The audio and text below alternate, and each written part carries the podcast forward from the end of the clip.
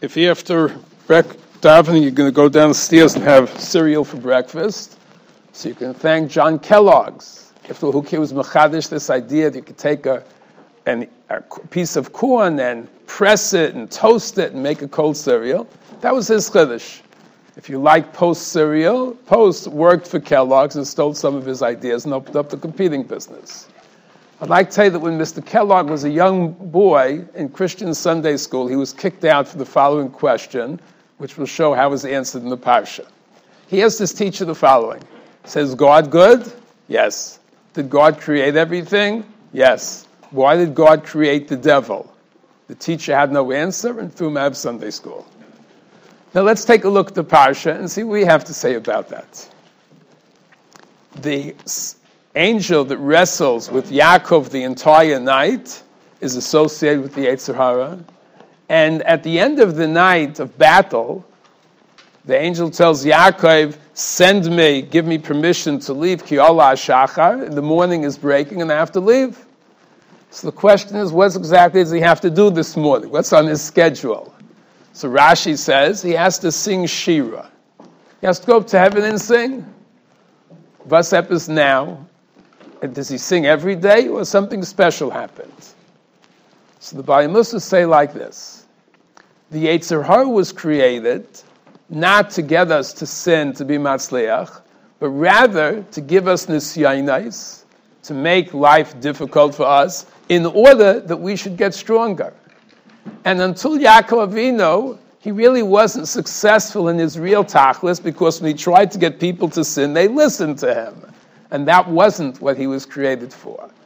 After struggling with Yaakov the entire night, and Yaakov withstood his seductions, Yaakov didn't give in to the Yetzer Hara. Now this Malach can say, I'm going to Shemayim to sing Shira for the first time, because finally I found a human being that's using me properly.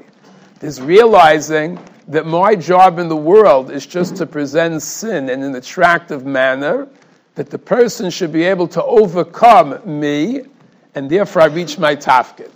If you want to get a mashal in this world about what it means to present pleasure to a person in the hope they will not listen, if you read how they train Navy SEALs and the tremendous difficulty that goes into becoming a SEAL, one of the things that they do in Hell Week is they put them they have to go into the ocean where it's very cold, and they have to stay there for hours in the cold without eating, just standing there.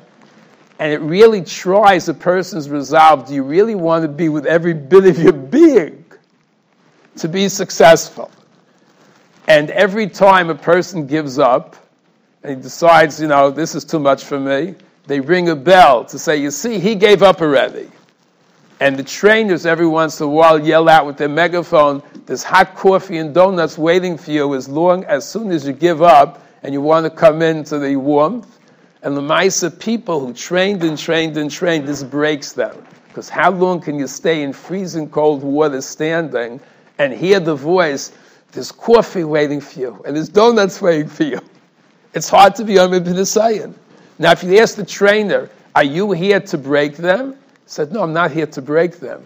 I'm here to present a situation where the best of the best and the strongest of the strongest succeed. That's the way we have to look at the Yetzer Hara. He's an angel. He's sent by HaKadosh Baruch Hu because this world is a world where we have to earn our keep, a world of nisyonos. And especially Yaakov Avinu, he wanted so much to earn his keep and not to have any rachamim, that the Sforno says that when Yaakov woke up after that inspiring dream and says to HaKadosh Baruch Hu, that HaKadosh Baruch Hu should be for me Elokim. So it says, Yud Kei Vav Kei, that Shem should be for me Elokim. So what does it mean God should be God? You're God, right? So take a look at this Sforno. Yaakov Avinu was saying that I don't want the Midas HaRachemim that's embodied in the Shem HaVaya. I want to be able to live this world without any rachamim. I want to justify my existence and the existence of the entire creation by living a world of complete righteousness, and I don't need God to cut me any slack. And that's what he wanted. He wanted Elokim. So Yaakov Avinu, therefore, is the one that struggles the whole night with this Yetzer Hara, wins, and then the Yetzer Hara goes up to Shemayim and says, now I can sing Shira because I've finally been successful. This colors our whole outlook. In this world, HaKadosh Baruch Hu Taka doesn't create anything bad. I think Shweki has a song about nothing bad comes from Shemayim. So he was mechaben to this shmuz. And that's important to know. HaKadosh Baruch Hu is rooting for us. And even when we have nisyonas, it's not there to knock us down.